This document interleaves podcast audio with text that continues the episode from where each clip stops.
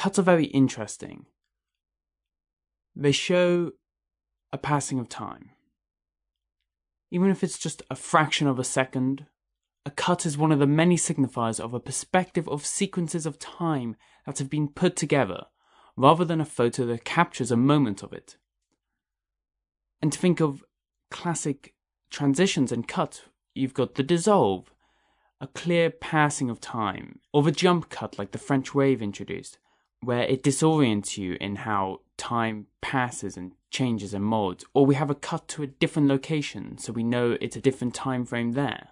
But Oki's movie has a very interesting cut. So the first shot is a man sitting on a bench. Then I would guess no more than 20 minutes has passed within the lives of the characters within the film. And the cut now shows the view of where the man is sitting. And the weather has changed, and the camera then pans back to the previous initial shot. But this second shot, the shot that comes after the cut, is actually the perspective of a woman taking a picture with a camera. She is capturing a moment of time. She comes into the movie at that point. The re establishing is of a different view at the same time, like a cut from a different angle, but instead actually capturing a moment of time rather than the signifier of form a cut to a different angle would have.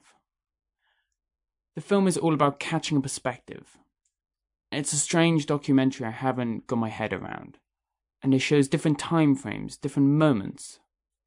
It's all about perspectives and how the camera in the film is capturing these perspectives.